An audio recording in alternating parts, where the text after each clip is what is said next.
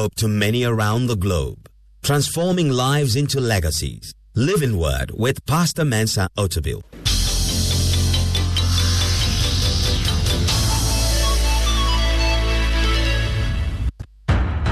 Revelation, inspiration, interpretation, illumination, application. Get a deeper understanding of God's Word with God Has Spoken, a landmark teaching by Dr. Mensa Otabil on how to relate to the Scriptures. When you're studying the Scripture, the most important and the most authoritative basis for interpretation is the life and words of Jesus Christ. We are Christians, not Davidians. We are not Jeremiahites. We are not Paulites. We are not Abrahamites. We are not Mosesites. We are Christians. We are named after Jesus. Get your copies of God Has Spoken by Dr. Mensa Otabil. Available in 5 pack audio series. Contact Auto Bookshop Christ Temple now 233 302 688 000 or email autobookshop at centralgospel.com.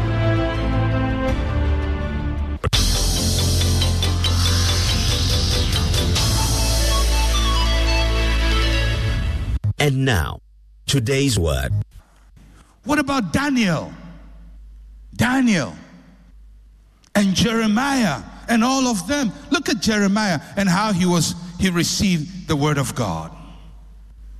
Jeremiah his own testimony, Jeremiah chapter 1, verse 4 to 7. Then the word of the Lord came to me, saying, Before I formed you in the womb, I knew you.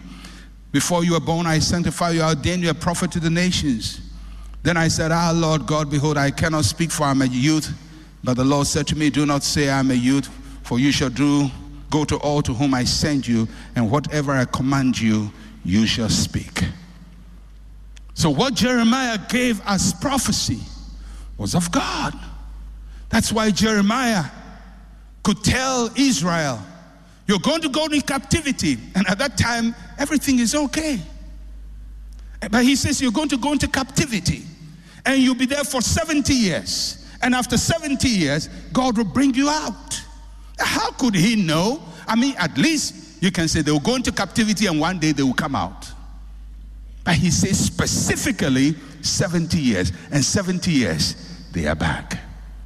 Daniel prophesies about kingdoms that will come later into this world. And this, those kingdoms came about. Daniel actually prophesied the names of kings in the future. And those kings were born and named those names. The Bible has so much prophecy in it that are fulfilled in it and fulfilled outside of it.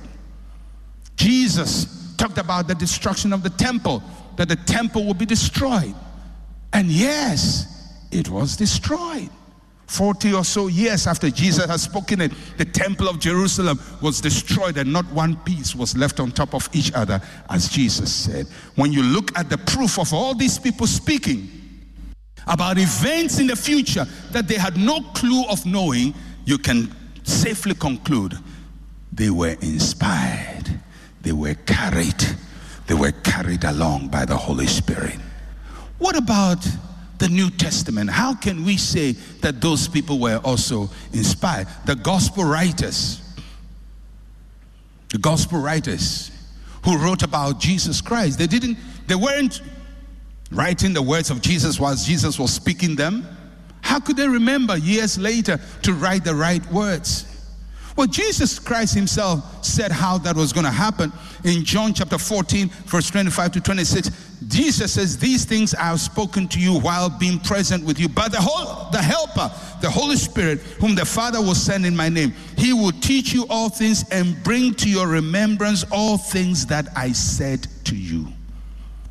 So the moment the gospel writers, Matthew, Mark, Luke, John, started writing the story of Jesus, all of a sudden they remembered exactly what Jesus said. The words he used, the sentences he used, and the structure of the language he used. Because the Holy Spirit carried them and they put the words of Jesus Christ down. The one who wrote the most of the New Testament was a man who was not a disciple of Jesus in the days of Jesus. His name is Paul. How did Paul also receive what he wrote about? Paul said he had a direct revelation from Jesus Christ. Galatians chapter 1, verse 11 to 12.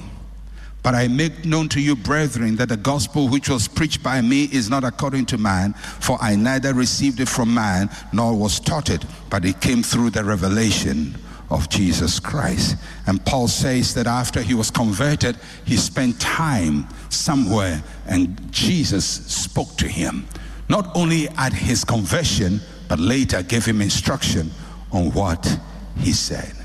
So the Bible says that these people were inspired by the Holy Spirit and they started writing the mind of God. Now, many times when they were writing, they didn't really fully know what it meant. First Peter says that some of them wish they had understood what they were writing about. When, G, when David is writing about the Messiah, he didn't fully understand what it meant, but he just wrote because the Holy Spirit carried him. That book you have in your hand, that those words on your iPad, those words on your iPhone, they don't belong to Apple, they don't belong to Samsung, they don't belong to HTC. Those are the words of God, breathed out by God, breathed in by men of God who put the very thoughts of God into writing. And you have it in your pocket, you have it in your notebook.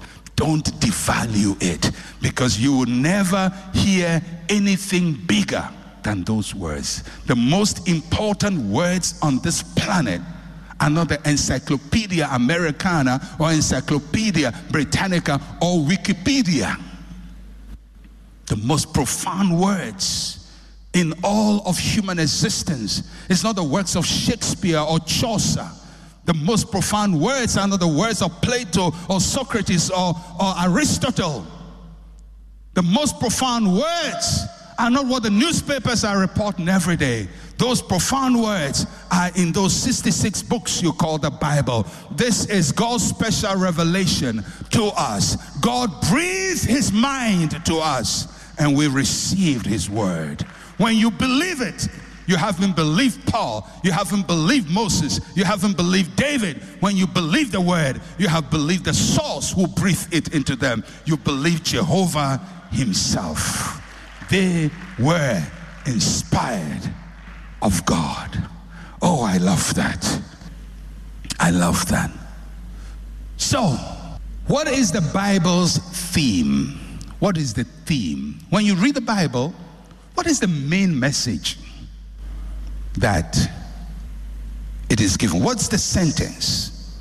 And I've tried to give in one sentence the theme of the Bible. You'll find many things in the Bible, but this is what I believe is the main theme. The Bible is a progressive revelation of God's historical and redemptive relationship with man as he seeks to establish his kingdom with us. I'll break it down. When you look at the Bible from Genesis to Revelation, the most prominent thing you find is God wants to establish his kingdom with man. Let us make man in our image, let him have dominion till the kingdoms of our of the earth become the kingdoms of our God and of his Christ. Everything in the Bible is about kingdom. The teachings of Jesus is about God's kingdom and how it functions. In doing that, God had developed relationships with man historically, and He's tried to redeem man and bring man to the point where man can function in that kingdom. That is the theme of the Bible.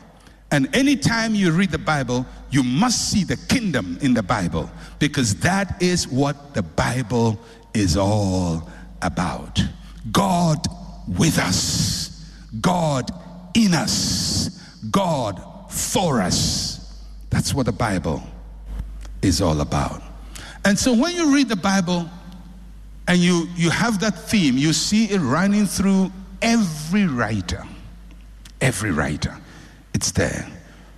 Although they spoke in different times and in different ways. The Bible is light. The Bible is light. It reveals God to us. It tells us about what God's will, God's way, God's word. We see his works. When we read the Bible, we understand who God is. Some like to see God in their own image. So they see God only in one only one aspect of God. For some, God is only love. For others, God is only judgment. For others still, God is only a miracle worker. For still others, God is only wisdom. But when we read the Bible, we see that God is all these and much more. He gives life, He kills, He loves, He hates, He forgives, He judges, He lifts up, He puts down, He accepts, He rejects. He can do all of that depending on the relationship you have with Him.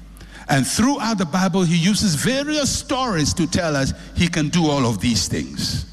He is not just a nice, good God who likes everybody and doesn't want to harm everybody. Read your Bible well. He can take you out and bring you in at the same time. They show different ways in which God deals with us. So, God's revelation in the Bible is, is a complete revelation of Himself. So when you read the Bible, sometimes you see things and say, ah, but that's not what I think God is. Why, why is he saying they should kill that person? Well, he kills. Then you read, ah, but why does he give life? He gives life too. So why, why does he burn people? Sodom and Gomorrah, he burns. Oh, but why did he give, forgive Nineveh? He forgives. That's God. He's not you. And the sentence in the Bible is that this God, the Creator, He can't be boxed into what you desire. He's bigger than what you desire. He's Himself, all by Himself, without your help. And whether you define Him or don't define Him, He's still God and He'll remain God forever.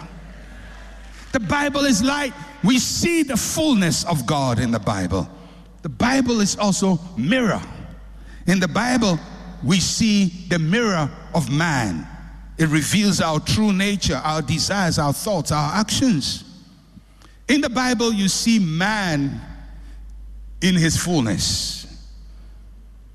God uses various forms of communication to show us the different conditions of the Bible. So in the Bible, you read about murder.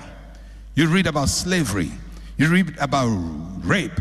You read about war. You read about bloodshed. You read about adultery, betrayal, and such things. And then you also read about miracles and forgiveness and loyalty and faith and grace and salvation and new life and transformation. It's all there. One thing about the Bible is that if the human beings were really writing it by themselves, there are some stories which would not have made it that Abraham was a liar, it wouldn't have been in the Bible. Because people who write about their heroes, they don't reveal the bad things about them that the hero was a liar, that Peter denied Jesus, that disciples didn't believe he resurrected, and they themselves are writing that they didn't believe. And men who in those days don't value women are writing that it was women who announced the resurrection and found out, and the men didn't believe. If those men were writing it, they would say, uh, you know, the women thought he had risen, but we went and saw it first.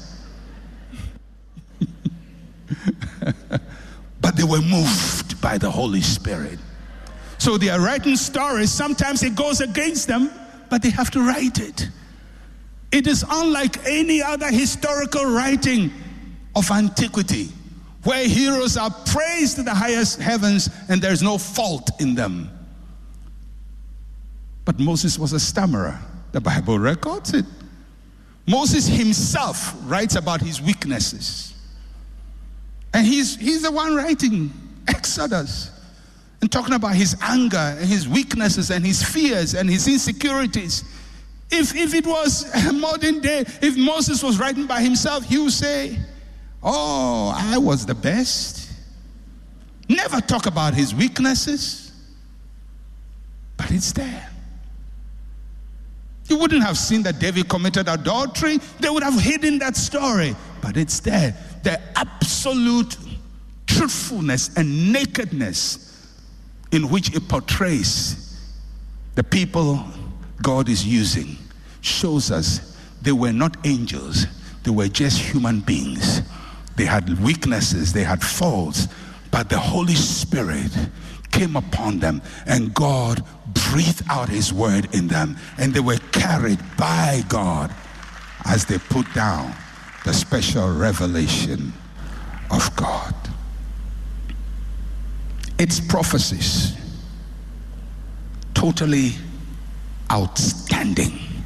You can't find any document in all the human realms that has so much predictive record which accurately happens. Look at the predictions about Jesus Christ, the Messiah. Over 300 prophecies from how he will be born, the town he will be born, to how he will die, and the grave he will be put in.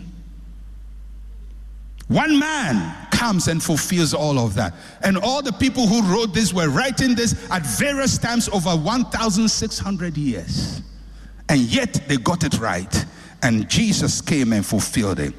No human computer, no human brain, no human effort can anticipate that and accurately predict that. It has to be somebody bigger superintending the whole writing, and his name is Jehovah. And the Bible says he inspired them, he breathed into them, and they received his word and transmitted his word to us.